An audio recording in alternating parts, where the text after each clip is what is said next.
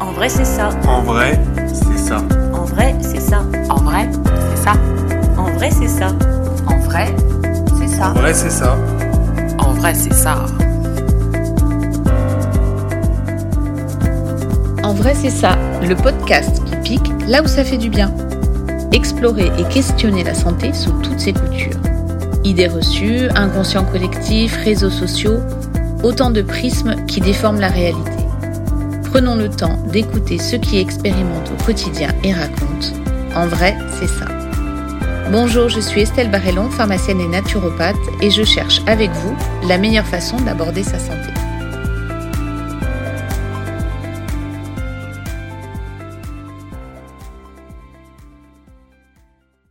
En vrai, c'est ça, vous propose une série de portraits de professionnels de santé pour mieux les connaître, pour appréhender leur point de vue et leur engagement pour votre santé. Nous attaquons aujourd'hui la série avec les médecins généralistes. Avoir un médecin traitant, c'est une chance aujourd'hui.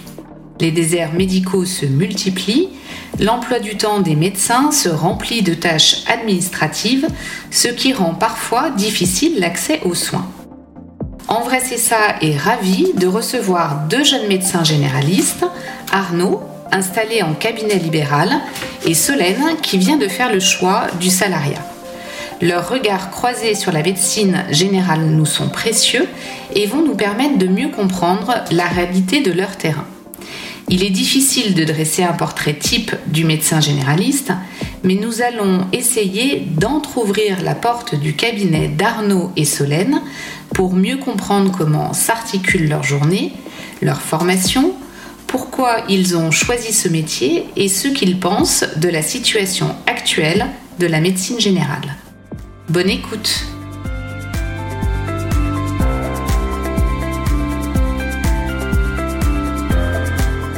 Alors bonjour Arnaud, bonjour Solène, comment ça va aujourd'hui? Oh bah ça va. Ça va bien. Vous sortez du boulot? C'est ça. Bon.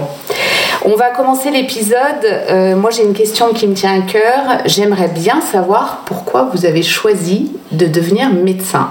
Alors, Solène, peut-être? Euh, moi, je pense que j'ai toujours été intéressée par, euh, par, la, par la médecine. Déjà, ça m'intéressait de base, puis j'avais envie de, bah, d'aider les gens. Je Ouais. crois que ça, ça n'a pas, trop- ça a pas trop changé, donc, euh, donc tant mieux. Donc, t'es collé avec tes besoins et tes envies. Oui, oui, oui, je pense Ouais. que ça me correspond plutôt bien. J'ai Ok. pas regretté. Bon. Arnaud, pour quelle raison t'es devenu médecin? Euh, pour plusieurs raisons. La première, euh, c'est que pareil, je voulais un métier qui soit tourné vers l'humain et euh, aussi qui me permette de, de vivre sereinement sans avoir à me préoccuper des lendemains. Voilà. Donc ça, ça fait partie aussi de mes choix et c'est vrai que bah, je trouvais que ça remplissait tout ça. C'est aussi un métier qui, qui évolue constamment et sur lequel on n'aura jamais fini d'apprendre et ça, je trouve ça passionnant. Ouais, c'est vrai que la médecine, c'est une science qui bouge. Donc, euh, ça, c'est intéressant. Est-ce que l'un de vous peut me rappeler tout le parcours universitaire et hospitalier pour arriver et terminer médecin généraliste? Je crois que ça a un petit peu changé récemment, mais nous, Ok. à, nous, à notre époque, euh, c'était, euh, on avait un concours après la première année de D'accord. médecine. Et du coup, je sais même plus, le, bah, c'est le fameux numerus clausus dont on entend toujours parler. Mhm. Ils prennent tant d'étudiants euh, en, pr- en première année. D'accord. Euh, maintenant, ils ouvrent un peu plus euh, le numerus clausus. Et ensuite, euh, on part sur euh, l'externat pendant 6 ans. C'est ça hein? C'est ça, 6 ans. ouais. Ouais, et à la fin de l'externat, on prépare un concours qui est national. Et, euh, le, et et le concours, du coup, euh, en fonction de la place qu'on a au classement, c'est l'examen classant national. On choisit la spécialité et le lieu où on va apprendre la spécialité. D'accord. Pendant tout l'externat, on a des stages du coup euh, de trois mois. Nous, c'était comme ça à Lyon. On allait dans les différents, différents hôpitaux. On avait un stage obligatoire en médecine générale. Et ensuite, c'était euh, du coup à la fin de la sixième année, là c'est l'internat. Et en médecine générale, c'est trois ans d'internat. Où là, pour le coup, c'est que des stages. On n'a quasiment pas de cours. Ok. Et on change tous les six mois. D'accord. Donc, en tout, on est d'accord, ça fait combien d'années Si on redoublait pas, Parce Ouais. que moi j'ai redoublé Oui, euh, la première année. Ce qui est classique. Euh, voilà, c'est assez classique finalement. Euh, C'était 9 ans d'études euh, pour faire médecin généraliste. Après, on peut faire des diplômes universitaires supplémentaires si on veut se surspécialiser dans d'autres choses, mais le Ok. cursus c'est 9 ans. Donc moi ça m'a pris 10 ans du coup au total. Mm. Donc toi aussi finalement. C'est ça. Et là maintenant, ils veulent même rallonger. Et donc là maintenant ce sera 10 ans au lieu de 9 ans, euh, visiblement avec les nouvelles réformes. Avec euh, la dernière année qui Ils ont rajouté est. une quatrième année d'internat en plus que ce que nous on avait à faire à l'époque. Et pardon, je te coupe, externat, internat, on est d'accord qu'il y a de la pratique et des cours à l'université? Oui. C'est ça? C'est. Bah, que l'externat surtout. L'internat, c'est que de la pratique où là, où là on est financièrement, on commence à être indépendant, on est, on est, payé, on est payé par, euh, par- oui, par L'hôpital. euh, Par l'hôpital, oui. D'accord. Par contre, l'externat, ça, ça, ça, ça représente ans de bachotage quoi. Ouais, 10 ans de bachotage avec des puis quelques stages. stages, euh, voilà, de trois mois en externat, en observation, on fait un peu à l'administratif à l'hôpital. C'est beaucoup d'administratifs, c'est vrai Non, c'est pas ça. C'est que euh, sur certains services à l'époque, en tout cas moi, j'étais là pour faire les photocopieuses parfois. Aïe. Puis faire tous les électrocardiogrammes euh, des services, on a tous connu ça. euh, D'accord. Araser un petit peu les murs. Il y a pas- L'externat, il n'y a pas que des bons souvenirs, euh, contrairement à l'internat. D'accord, parce que l'internat, vous prenez une vraie fonction, alors que l'externe, bon, c'est encore un peu bébé, on va dire. Ouais, ouais, on est un Ouais. peu en bas de l'échelle. D'accord. Ok, mais en même temps, j'imagine que les externes, ils sont hyper euh, valorisés euh, à l'hôpital ou pas trop Non, pas trop. Parce que vous êtes quand même utile. Ah oui, on est clairement utile. hein. On avait, euh, par exemple, je me souviens des gardes d'urgence à Saint-Luc-Saint-Joseph. Quand j'ai commen- commencé, on faisait 24 heures de garde. On avait à 8 heures, on partait à 8 heures le lendemain matin. Waouh Et on faisait toutes les petites chirurgies aux urgences, les petites sutures, les petits trucs. euh, Non, non, Et oui, ça donc il y avait déjà des actes Après, médicaux. valoriser, non. hein. À l'époque, je me souviens qu'un externe, euh, ma fiche de paye à la fin, c'était 24 euros pour 24 heures. Non. Donc c'était 1 euro de l'heure. quoi. Wow. Et je suis pas sûr que ça ait beaucoup évolué. Donc non, c'est pas valorisé d'un point de vue financier, ça c'est sûr. En D'accord. tant qu'externe. Donc on est là en stage d'observation euh, gratuit pour moi. Ouais, c'est un peu ça, ouais. Mais c'est pas. On accepte en fait, parce qu'on a tellement envie de devenir médecin que c'est pas un souci. hein. Ouais, ça fait partie du jeu. Ça fait partie du jeu. Ouais, ça, on est au courant dès le départ, je pense. D'accord. Ce qui est étonnant, parce que nous, à l'époque, il y avait un externat en pharmacie, on n'était quand même pas à 1 euro l'heure. hein. Ah ouais, semble. moi je peux ressortir mes fiches de paye. Ouais, ouais, mais je te crois. Maintenant que vous êtes diplômé, euh, comment ça se passe vos journées? Quelle est la charge de travail d'un médecin généraliste Est-ce qu'on peut donner un ordre d'idée du nombre de patients, du nombre de journées de repos que vous avez dans la journée, de l'amplitude horaire Je pense que ça, ça peut être euh, intéressant pour ceux qui nous écoutent. Moi, là, pour l'instant, ça fait deux ans que j'ai enchaîné euh, les remplacements, donc ça dépendait un petit peu du médecin que je remplaçais, mais je pouvais commencer en gros entre, entre 8h ou 9h. Et je finissais, je finis par contre souvent assez tard. À chaque fois, je me fais un petit peu avoir par l'administratif, à répondre, euh, à regarder des prises de sang le soir, vérifier que tout est ok. Oui. Et, euh, et répondre aux messages sur Doctolib aussi qu'on reçoit beaucoup euh, Ah, pour les patients. Et du coup, j'ai- j'ai toujours tendance à partir assez tard, vers, plutôt vers ouais, 19, 20 heures, parfois un petit peu plus, ça dépendait. Et, et par contre, ça fait longtemps que je travaille pas 5 jours par semaine, que je suis plutôt autour de, de 4 jours. D'accord, 4 jours par semaine, avec une pause déjeuner dans tes 10 heures là, Oui, de oui, travail oui, on, fait une, on fait une bonne pause déjeuner en principe. La dernière consultation est à midi, donc on finit, je sais pas, vers midi, midi et demi, vu qu'il y a un petit peu de retard. Et Mhm. on prend à 14 heures. D'accord, ok. Arnaud, même amplitude à peu Ça, près c'est à peu près mon amplitude aussi. Alors, ça, c'est mon amplitude actuelle parce que je suis jeune papa, mais j'ai travaillé plus quand j'étais pas euh, jeune papa, quand j'ai commencé. D'accord. Donc, je travaillais du lundi au vendredi et les samedis matins. Donc ça, maintenant, j'ai changé. Et pour le coup, maintenant, je travaille plus les samedis et je travaille 4 jours par semaine aussi pour euh, avoir le mercredi euh, avec mon fils. D'accord. Voilà. Donc euh, oui, j'ai adapté aussi mes horaires en fonction de la situation familiale. Ouais, et puis ça, c'est quelque chose maintenant euh, euh, qui semble totalement inaudible pour les médecins peut-être euh, plus anciens. Mais là, maintenant vous avez à cœur de préserver un petit Mm. peu votre vie personnelle, ce qu'on peut totalement entendre. Donc euh, ça, c'est peut-être la différence avec les médecins d'autrefois. Bah oui, oui, ce qu'on dit, c'est que pour remplacer un ancien médecin, il en faut deux, deux Et actuels. voilà. À peu Mm. près, hein, dans ce qu'ils se disent, voire euh, deux ou trois selon certaines. Eh ben, on n'est pas dans la panade alors. Bah oui, c'est pour ça que ça va s'aggraver, ouais. Ouais, mais c'est vrai qu'on a souvent des réflexions des, euh, enfin de, de- de patients un peu âgés qui disent euh, Ah, mais avant, mon médecin, à 21h, il se déplaçait, il venait à domicile, tout Bien ça. sûr. Mais à chaque fois, j'ai envie de leur dire Mais oui, mais en même temps, il y avait probablement Bobonne à la maison qui gérait Eh oui. les enfants. Est-ce qu'ils ont vu les enfants grandir, tout ça? Enfin, ça- C'était une autre vie, c'était Oui, une autre ça- époque. Ça, a bien Ouais. changé, puis la profession qui se féminise aussi, donc euh, Oui, ça aussi, ça, Ça que change, ouais. bien sûr. Et, et c'est important de le signaler, je pense que nous on consulte tous les deux par 20 minutes. D'accord. Moi je j'arrive pas à faire des consultations en moins de 20 minutes. Là même euh, le salariat que je vais rejoindre pour les enfants je vais faire en 30 minutes. D'accord. Euh, Oui, ça, te paraît un- ça vous paraît un minimum euh, ça me 20 paraît minutes. vraiment un minimum, comme là on entend, euh, je sais pas si c'est vraiment dans les conventions, tout ça, j'ai pas exactement compris, mais en gros, la sécurité sociale aimerait qu'on travaille par 10 minutes grâce au travail de l'IPA, l'IPA c'est l'infirmière en pratique avancée, mais justement en pratique, je me demande un petit peu comment ça va être possible ça. Alors, c'est donc ces infirmières, elles seraient là en amont de votre consultation et elles feraient les premières. euh, elles étayeraient un peu comment ça se. Vous avez des idées de comment ça va se passer? Alors, euh, je crois qu'ils n'ont pas totalement imaginé ça comme ça. hein. Ah. J'ai plutôt l'impression qu'il y a eu une répartition différente des tâches, euh, avec un glissement de tâches entre le médecin et l'infirmier. Dans l'idée euh, du gouvernement actuellement. Donc, ce pourquoi les médecins se battent actuellement, c'est pour pas le- faire de perte de chance pour le patient, Mhm. garder le niveau euh, actuel de la médecine, enfin de la prise en charge. Euh, et que le diagnostic soit toujours médical. Mais là, ce qu'ils avaient en tête, c'est plutôt l'accès direct, c'est-à-dire que bah, plutôt, je sais pas, vous êtes blessé, euh, vous êtes Oui. malade, bah, vous allez voir l'infirmier directement qui fera lui-même le diagnostic et si ça- il estime que ça dépasse ses compétences, il l'adressera vers un médecin. Donc, ce que D'accord. Nous, on considère être une perte de chance. Oui. Puis le- l'infirmière en pratique avancée pourra faire des prescriptions. Et moi, je trouve que c'est la partie vraiment la plus difficile du travail où j'ai enfin, j'ai toujours tendance à hésiter quand je represcris ou à. Enfin, même, même de represcrire exactement le même traitement, savoir si je le change, je trouve que c'est vraiment la partie. Bien sûr. Les interactions, bah, vous êtes bien placé aussi pour le savoir. Bien C'est sûr. hyper difficile et je sais pas comment la formation euh, pour les infirmières va permettre de faire ça euh, sans perdre de chance pour le patient. Moi, c'est ce qui me fait le plus euh, peur. Pour le reste, je pense que moi, je me sentirais largement capable de travailler avec une infirmière que je connais dans la même euh, structure, en fait, à travailler avec quelqu'un en confiance Oui. et, euh, et qui mâcherait peut-être un petit peu la, la consultation euh, au départ ou des patients très très stables, pourquoi pas lui adresser sur des tâches précises. Mais le côté euh, prescription, euh, je préfère le garder pour l'instant, je pense. D'accord. Oui, ce qui s'entend aussi.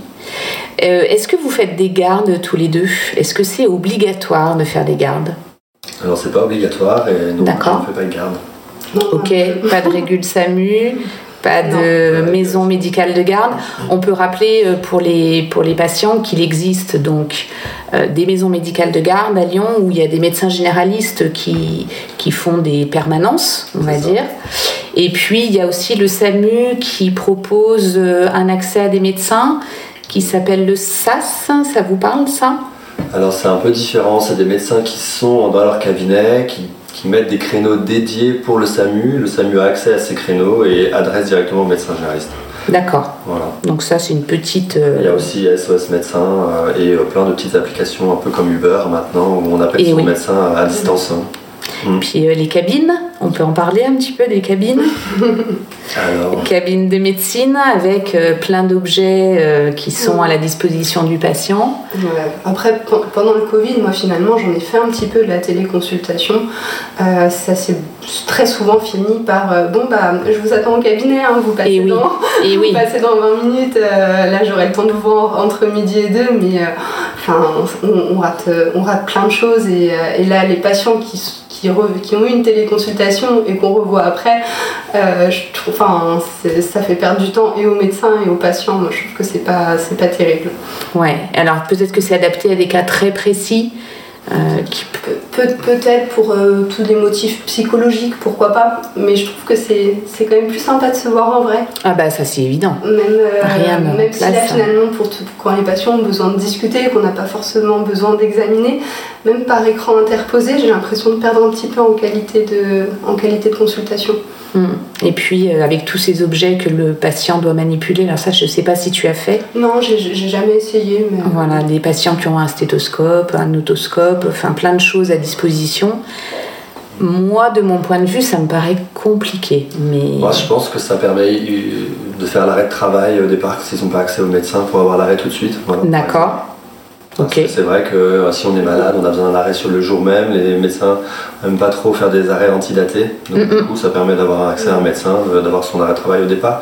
Mais est-ce qu'il ne faudrait pas permettre aux patients de- d'avoir un arrêt euh, automatique qui puisse se prescrire eux-mêmes? Je ne sais pas. Ça Tu crois? peut-être. De quelques jours. Ouais, de quelques jours. Un peu Pourquoi ce qui était pas? fait Pour le Covid, pour le Covid, quand on avait le C'est vrai. du Covid, on se déclarait euh, automatiquement en arrêt de travail. C'est vrai, via en, le en sécu. pleine, en pleine période épidémique de, de grippe, les patients ils ils arrivent à reconnaître s'ils ont la grippe ou pas. Mm, Bon, c'est une piste, une piste de réflexion. Euh, on va peut-être expliquer aussi les différents euh, types d'installations pour un médecin. Donc, on peut s'installer en cabinet, comme toi, Arnaud, et on peut faire le choix du salariat, choix que tu viens de faire, euh, Solène. Est-ce qu'on peut expliquer les principales différences d'exercice? Euh, bah, sur un cabinet indépendant, euh, donc comme le nôtre, bah, on est complètement indépendant, on est un petit peu le chef d'entreprise euh, de, de notre petit cabinet. Donc là, nous, on est euh, quatre euh, associés dans le D'accord. cabinet. Donc on a, on a fait une SCI, donc une société civile immobilière qui a acheté les murs. Ensuite, on a fait une SCM, qui est une société civile de moyens qui gère euh, le- tout ce qui est petit matériel, salariat de la secrétaire, etc. Et après, bon, on est tous libéraux et on loue notre cabinet à l'intérieur du, de, de la SCM, en fait, en réalité. Voilà. D'accord. Et donc, on, bah, euh, oui, on est des petits chefs d'entreprise et on, on gère notre, notre chiffre d'affaires et voilà. Donc, ça veut dire que tu es totalement libre de tes consultations, de, Oui. de ton emploi du temps. C'est l'avantage. C'est-à-dire qu'on a, on a pas les inconvénients du salariat, mais on a les avantages du libéral. Voilà. Et vice-versa. Et on a les inconvénients du libéral euh, qui sont bah, les charges, euh, voilà, maintenir son chiffre d'affaires. Et oui, parce que derrière, il y a du matériel, un loyer, euh, et effectivement une secrétaire, et tout ça, ça génère des frais. Pour vous donner un ordre d'idée, euh, nous, moi je paye euh, de loyer euh, 2200 euros par mois. Mm, mm. Voilà, ça c'est notre. Rien que pour toi. Rien que pour moi. Ouais. Donc chaque médecin paye 2200 euros par mois de charges fixes. Voilà. Sans compter la secrétaire, Sans compter la secrétaire. Sans compter le matériel. Euh, avec une partie du matériel, D'accord. mais sans compter la secrétaire. ouais. D'accord. Donc euh, oui, après on est aussi sur. euh, on est en plein centre-ville, à la Croix-Rousse, donc forcément prix du foncier est un petit peu plus élevé. C'est sûr. Ça, c'est des choses que tu n'auras pas, Solène, en choisissant le salariat. Pas de souci de loyer. Non, bah, justement, moi, c'est le loyer qui me faisait un petit peu peur. Comme là, j'ai fait bah, deux ans de remplacement, comme j'expliquais, et j'ai envie, euh, là, j'ai trop hâte d'être euh, d'être médecin traitant, de enfin pouvoir suivre les gens. J'en ai, j'en ai, enfin, les patients, j'en ai vraiment marre euh, des. J'en ai un petit peu marre de, de- des remplacements, euh, de errer un peu à droite à gauche, donc j'avais très envie de m'installer. Et les loyers que j'ai vus à, Lyon, ça m'a fait un peu peur, enfin de devoir. euh, enfin, je, me- je me demandais si j'allais réussir et à payer le loyer et à me sortir un, salaire qui allait me convenir. Et le salariat, ça me permet vraiment, pour l'instant, je pense, d'avoir euh, d'avoir une sécurité de ce côté-là. Mhm. En plus, je, je déteste l'administratif, alors euh, ils vont tout faire pour moi et je vais même plus faire la facturation pour les patients. Et oui, ça, c'est Ça, un, c'est- un vrai confort. Ouais, ça, ça va être trop chouette. Puis c'est le fait aussi de rejoindre une équipe avec d'autres médecins généralistes. Puis en plus, il y a d'autres spécialités. Donc de travailler en équipe, ça me fait. Enfin, ça cochait bien les cases, ça me faisait bien envie. Mais je, je perds la liberté un petit peu. Donc, euh, Oui, bah, de toute façon, il y a des toujours euh, des plus et des moins. Que les avantages vont, vont l'emporter. Ouais, j'ai l'impression que l'exercice en solo du médecin, euh, c'est quelque chose qui. Euh, oui, le médecin tout seul, c'est fini, je pense, parce Oui. que au-delà du, du- de travailler dans- en tant que salarié ou indépendant, euh, on travaillera toujours en groupe maintenant. Nous, dans notre structure, on est euh, quatre médecins qui ont créé la structure, mais en réalité, on est toujours six médecins qui tournons à peu près, à peu près tout le temps, six ou sept selon les remplaçants. Ouais, puis j'imagine que c'est sécurisant d'avoir des pairs avec qui on peut échanger. Mm. Si jamais on a euh, un doute, une question, euh, c'est agréable de pouvoir ouvrir la porte et d'aller voir un de ses collègues. Oui, c'est ce qui se passe en pratique. J'imagine, Mm. j'imagine. Est-ce que vous vous rappelez d'un patient qui vous a euh, marqué particulièrement? Euh, qui fait un peu le patient d'une carrière. Euh, moi, je, je pense à deux, trois patients que j'ai eus qui m'ont marqué. Est-ce que vous, alors vous, vous êtes peut-être, c'est peut-être encore un peu frais, est-ce que vous avez quelqu'un qui vous a marqué? Plein d'histoires. euh, plein d'histoires. Après, c'est jamais des histoires drôles, donc euh, c'est pas des histoires qu'on aime raconter au final.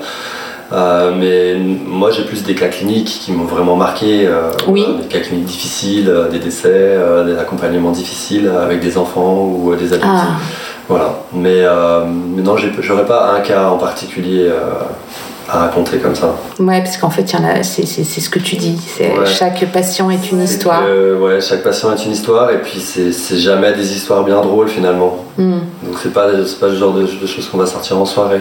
Non, j'imagine, j'imagine.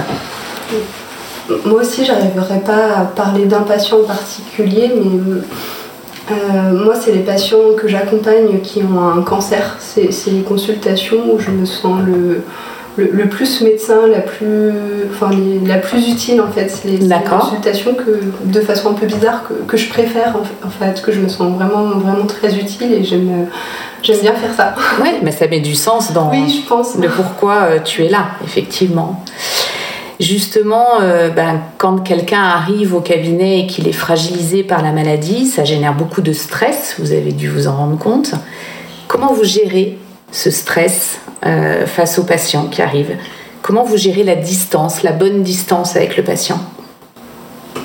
C'est vraiment le temps, je crois, et, euh, encore on gère pas à chaque fois, mais je vois par rapport au début, au début des études et même au début des remplacements, euh, j'arrive de plus en plus à prendre de distance. Je, ramène de moins souvent, de moins en moins souvent les patients, les patients chez moi. Après ça, ça arrive encore, hein, et en principe si, euh, si c'est qu'on a besoin d'en, débriefer, donc soit je débriefe avec mes collègues, soit je débriefe avec euh, mes copines qui sont en médecine, je les appelle en disant là il y a une situation qui m'a posé problème, ça fait quelques jours que que j'y repense. Et, et parfois, quand je vois que ça me suit un peu trop, euh, je vais, je vais rappeler le patient pour prendre des nouvelles. et- D'accord. En, en- voilà, en me disant si ça me perturbe autant, c'est peut-être qu'il y a quelque chose, ou je suis passée à côté, euh, il y avait peut-être quelque chose. Ouais. Du coup, la question c'était est-ce que comment on prend en charge le stress du patient ou notre propre stress? Les deux, mon capitaine. C'est. Je pense qu'avec le temps, au début, quand j'ai commencé le remplacement, j'étais très stressé d'aller travailler, euh, de louper des choses, etc. Et là, maintenant, plus du tout. Ça va être pareil. Je rentre chez moi plutôt serein. J'arrive à séparer et à faire travail et à domicile. Ouais, c'est l'habitude Voilà. finalement, l'expérience. l'habitude et l'expérience, on, on apprend à. Et cette charge devient moins lourde finalement. Ouais, à rendre ce qui appartient à chacun, C'est ce qui n'est pas simple. Et puis, euh, ouais. De toute façon, il faut comprendre qu'on est dans un métier de l'imprévu, on est toujours euh, dans le doute, voilà. Donc euh, il faut l'accepter. Mm. La médecine, c'est pas comme une recette de cuisine, c'est pas si simple que ça. Donc on n'est jamais sûr, c'est ouais, des probabilités. Voilà, c'est ça, c'est l'incertitude. Mm. On est toujours dans l'incertitude. Après, Ouais, il ne faut pas passer à côté. Déjà, c'est quand on voit un patient, est-ce que c'est urgent ou pas urgent? Si Oui. c'est urgent, est-ce que j'oriente aux, aux urgences ou pas? Et ensuite, euh, une fois déjà qu'on a répondu à cette question, on a le temps. Et surtout en médecine générale, ce qui est super, c'est que c'est quand même facile de pouvoir euh, revoir les personnes, de revoir comment évoluent les symptômes. Euh, Enfin, on peut se laisser du temps la plupart du temps. D'accord. Est-ce que c'est facile euh, de- d'accéder à l'hôpital et quel est votre lien avec l'hôpital? J'ai cru comprendre que ça devenait compliqué. Alors moi personnellement, je travaille maintenant quasiment qu'uniquement avec la clinique. Nous, on a de la chance d'avoir une belle clinique juste à côté de chez nous avec toutes les spécialités. Ils sont hyper disponibles. Et c'est vrai que j'ai énormément de mal à adresser mes patients à l'hôpital parce que je tombe sur une secrétaire qui m'envoie sur une secrétaire qui m'envoie sur une secrétaire et on passe trois quarts d'heure pour avoir un spécialiste euh, au téléphone et on perd énormément de temps. Donc euh, oui, il y a des choses à améliorer sur euh, la relation entre hôpitaux et professionnels libéraux et étonnamment on n'a pas les mêmes problèmes avec la clinique avec laquelle ça se passe très bien. Après, on a quand même des numéros dédiés de l'hôpital et moi, pour essayer de temps en temps, euh, ça fonctionne. En principe, j'arrive euh, à faire fonctionner les hotlines et avoir un avis d'un spécialiste à l'hôpital. D'accord. Et s'il y a besoin d'une prise en charge un peu rapide, ça fonctionne aussi? Ça, j'ai réussi justement en oncologie à éviter de faire passer le patient par les urgences. En- j'ai réussi à tomber directement sur l'oncologue qui est hospitalisé, donc là j'étais hyper fière. Euh, mais mais c'est c'est souvent qu'on finit par aussi envoyer aux urgences euh, les personnes âgées, par exemple, de faire hospitaliser directement en gériatrie. Je, je sais que j'ai essayé plusieurs fois, j'avais pas réussi. C'était passé euh, via les urgences, c'est ce qui est dommage. Ouais, mais tu te rends compte que tu dis réussir, ça veut dire qu'il y a beaucoup d'efforts. Ah oui, oui, oui quand on veut faire Ouais. ça, on, ouais, on passe un moment au téléphone. hein.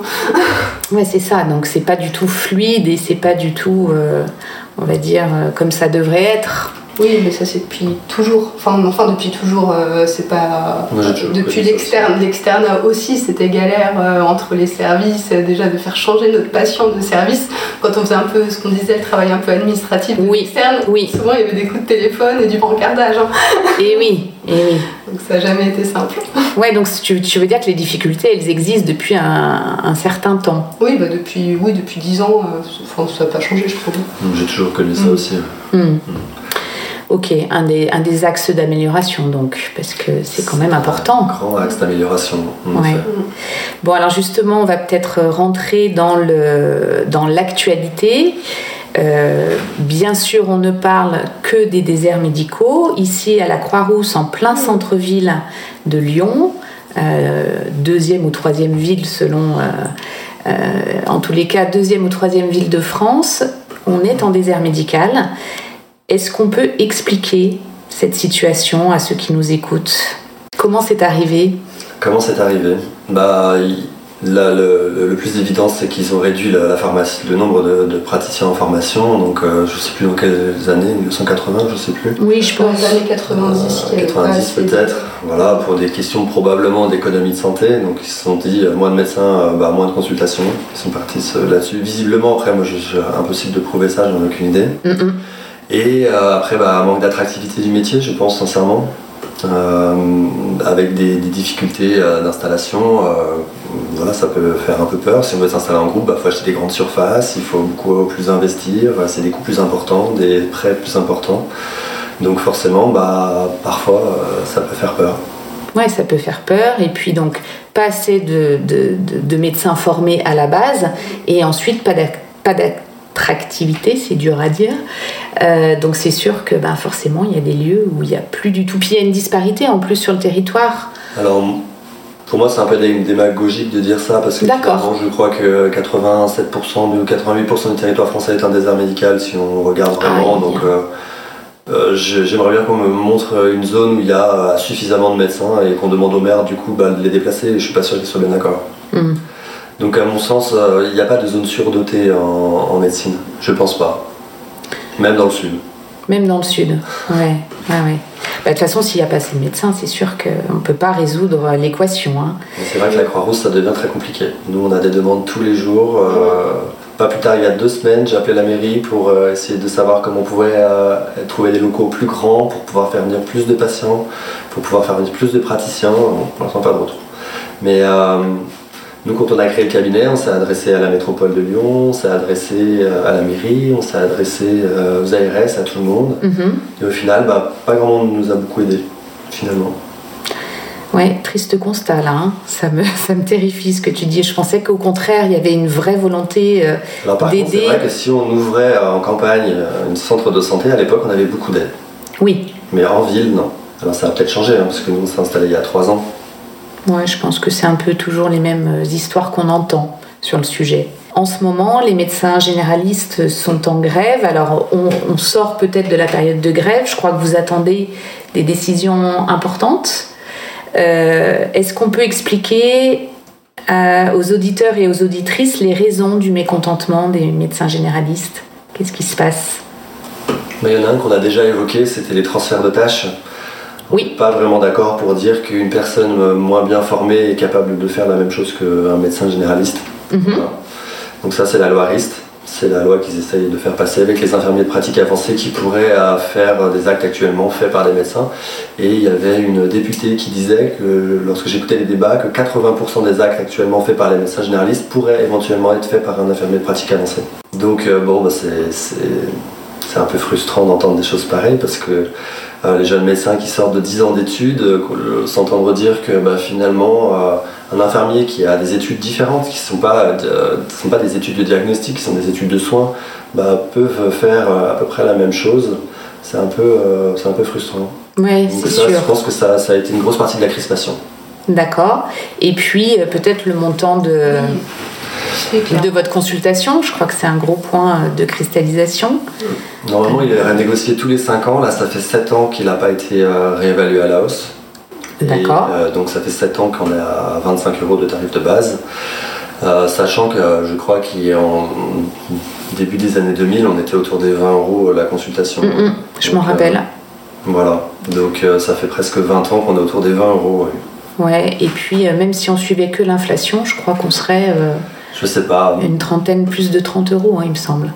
juste l'inflation sur les 7 dernières années, euh, vous devriez être au moins à 28,50 euros, il me semble. Mm, mm. Et là, qu'est-ce que qu'est-ce qui vous est proposé? Le C à 26,50 euros.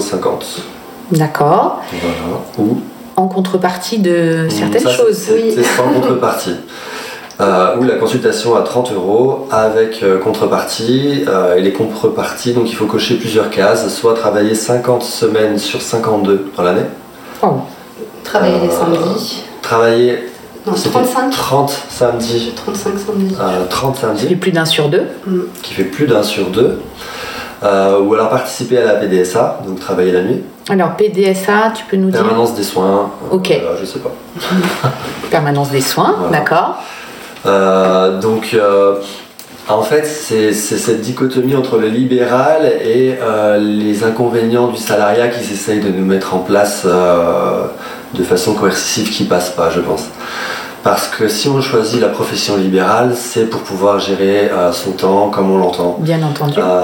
Et là, on nous fait passer, parce qu'on n'est pas des salariés de la sécurité sociale, il faut rappeler quand même que c'est le patient qui est remboursé par son assurance, la sécurité sociale, des 25 euros. Et que nous, on accepte de facturer ce prix-là pour pouvoir prendre en charge tout le monde. Voilà. Euh, et, et là, euh, bah, on- on- comme c'est, tout le monde est remboursé, bah, on dit que le médecin finalement est, salarié de la sécurité sociale et donc on peut finalement lui imposer des primes, euh, des, des objectifs comme un salarié et euh, finalement commencer à imposer des horaires.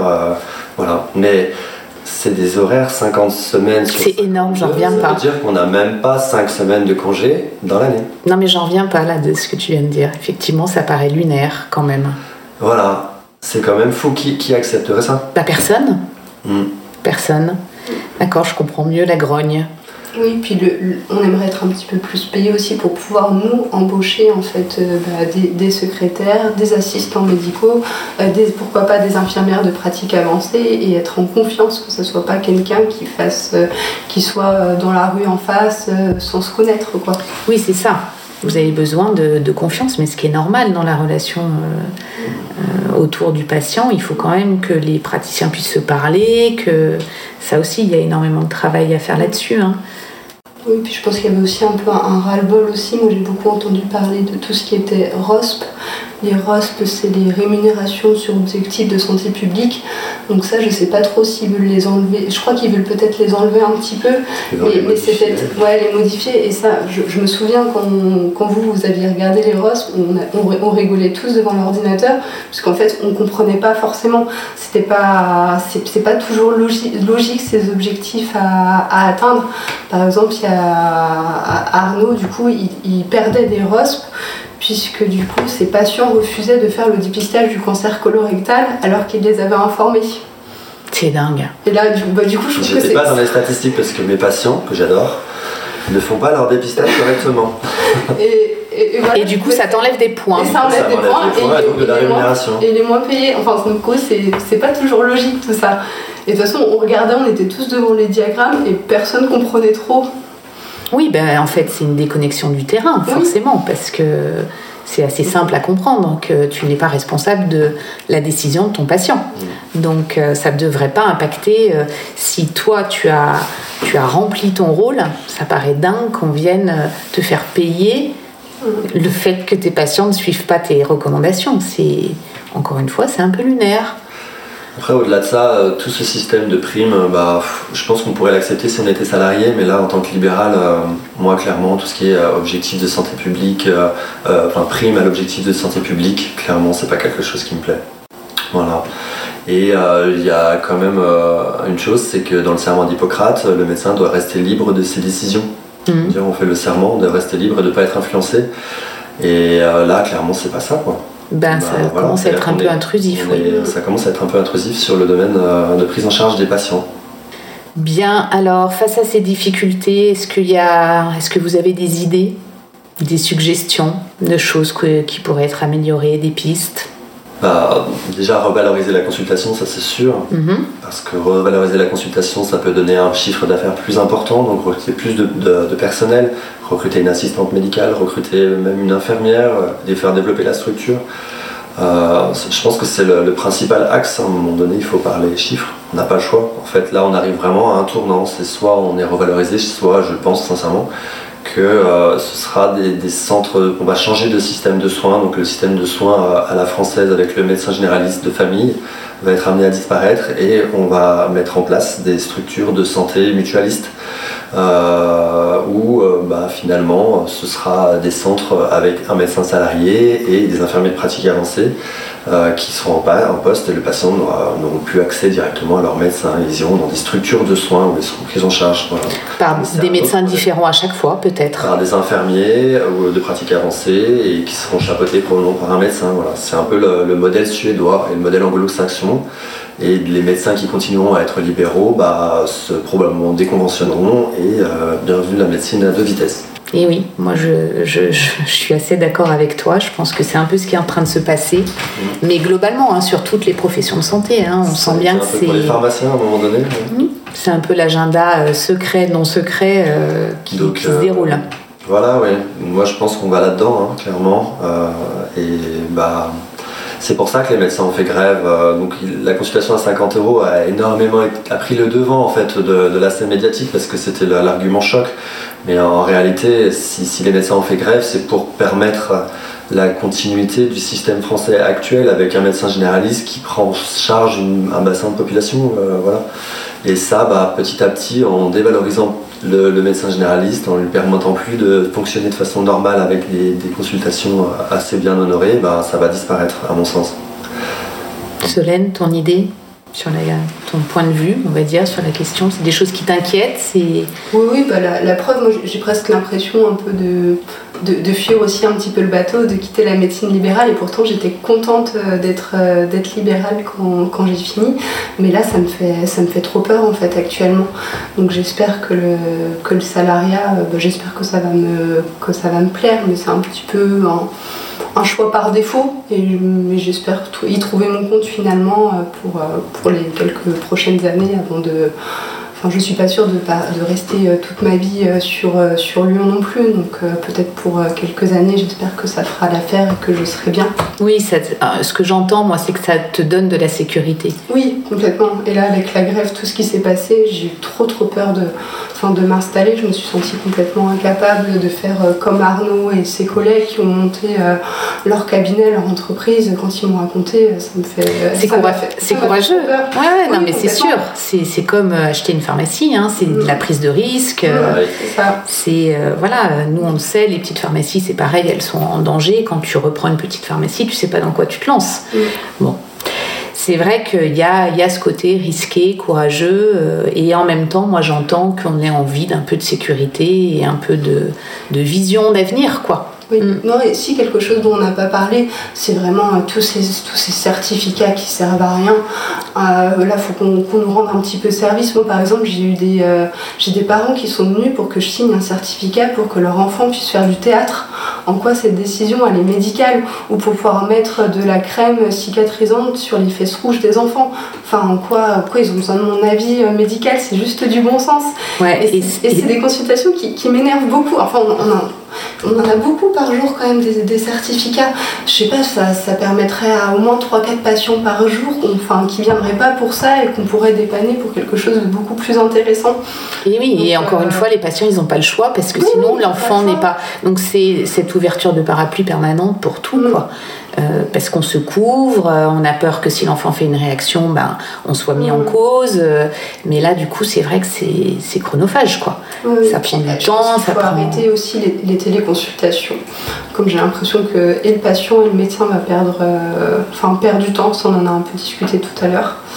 Ça, Ouais, la ce téléconsultation. qu'on disait aussi un petit peu, c'est que les, les patients, peu- en période d'épidémie, puissent peut-être se mettre en arrêt de travail sans voir un médecin. Comme on voit des jeunes qui savent qu'ils qu'ils vont bien, qu'ils ont juste euh, la grippe, qui disent euh, Oui, je suis désolée, euh, j'ai mis la grippe dans votre cabinet, mais j'ai juste besoin d'un arrêt de travail, puisque là, euh, j'avais 42 fièvres, je suis complètement incapable d'aller travailler. Ouais, donc euh, c'est oui, c'est des idées à, à creuser effectivement, mais après euh, donner beaucoup de responsabilités aux patients, nous on le voit, euh, c'est- aussi parfois compliqué parce qu'il y a tout, tout, tout le côté négatif avec les abus, avec euh, l'incompréhension, le, les mauvais choix, etc. Donc euh, ouais, Ouais, compliqué. après, après, en pratique, moi je vois pas tant de personnes. Enfin, je trouve que les patients ils abusent pas. Hein. J'ai pas, j'ai pas ce ressenti pour l'instant.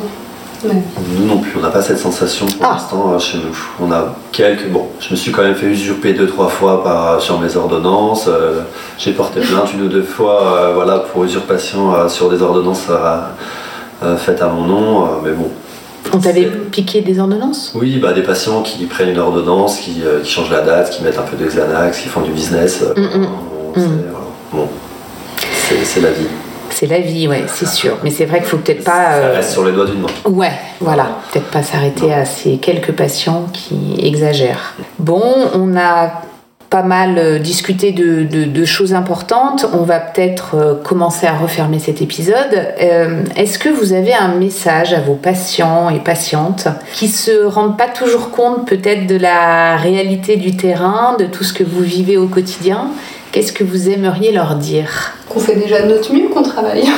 Enfin, aussi, moi, c'est quand même le sentiment que j'ai. Enfin, je finis mes journées, en principe, je suis quand même bien, bien lessivée. J'aime vraiment, j'aime vraiment ce que je fais. Je prends énormément de plaisir toute la journée à travailler, à voir les gens. C'est aussi super enrichissant pour nous. Enfin, je fais vraiment un travail que j'adore. Mais là, les... enfin, il va falloir qu'on fasse un petit pas vers nous aussi pour que je puisse continuer à faire, euh, à faire ça longtemps. C'est quoi ce petit pas vers toi?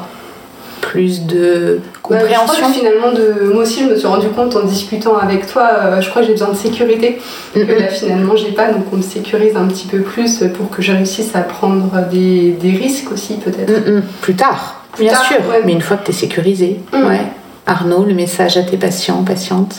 Euh, bah, c'est qu'on essaie de faire le maximum. On a beaucoup de patients qui sont frustrés parce qu'actuellement on déclare plus de médecins traitants. Euh, on a énormément, on a ouvert depuis deux ans. En deux ans, on était plein et euh, on fait le maximum. On essaye de tout faire pour s'agrandir, pour faire venir de nouveaux jeunes médecins. On est une équipe qui est jeune. On attire énormément les jeunes médecins. D'ailleurs, Solène, on aurait presque pu la garder.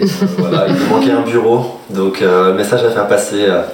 Plutôt, euh, je sais pas, euh, à la mairie, trouvez-nous des locaux plus grands, comme ça on fera venir plus de médecins, mais là clairement, il, voilà, il faut, il faut, faut qu'on nous, personnellement, il faut qu'on s'agrandisse pour répondre à la demande de soins, parce que ça devient une catastrophe, on ne peut pas dire non à tout le monde, tous les jours on a 10 personnes qui rentrent chez nous pour qu'on les déclare en médecin traitant, qui, Mm. qui sont démunis, et, et ce qui me fait très mal au cœur, c'est, bah, je me mets à la place de, je sais pas, de jeunes parents qui ont un enfant malade et qui n'ont pas l'accès aux soins.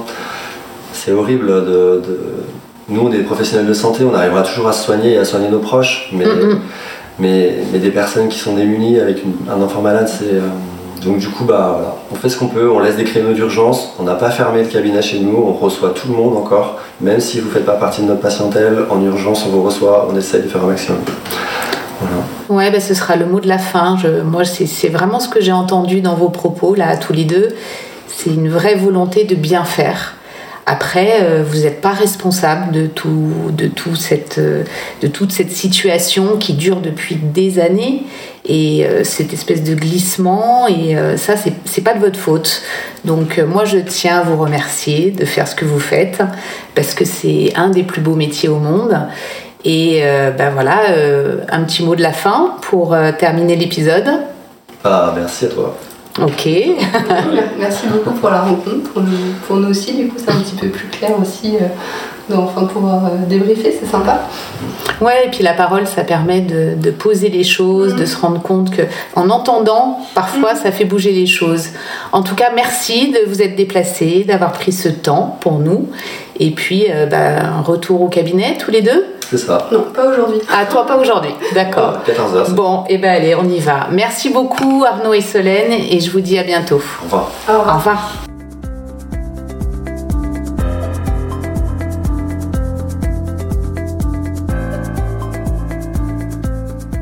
Ce premier épisode consacré aux professionnels de santé est désormais terminé.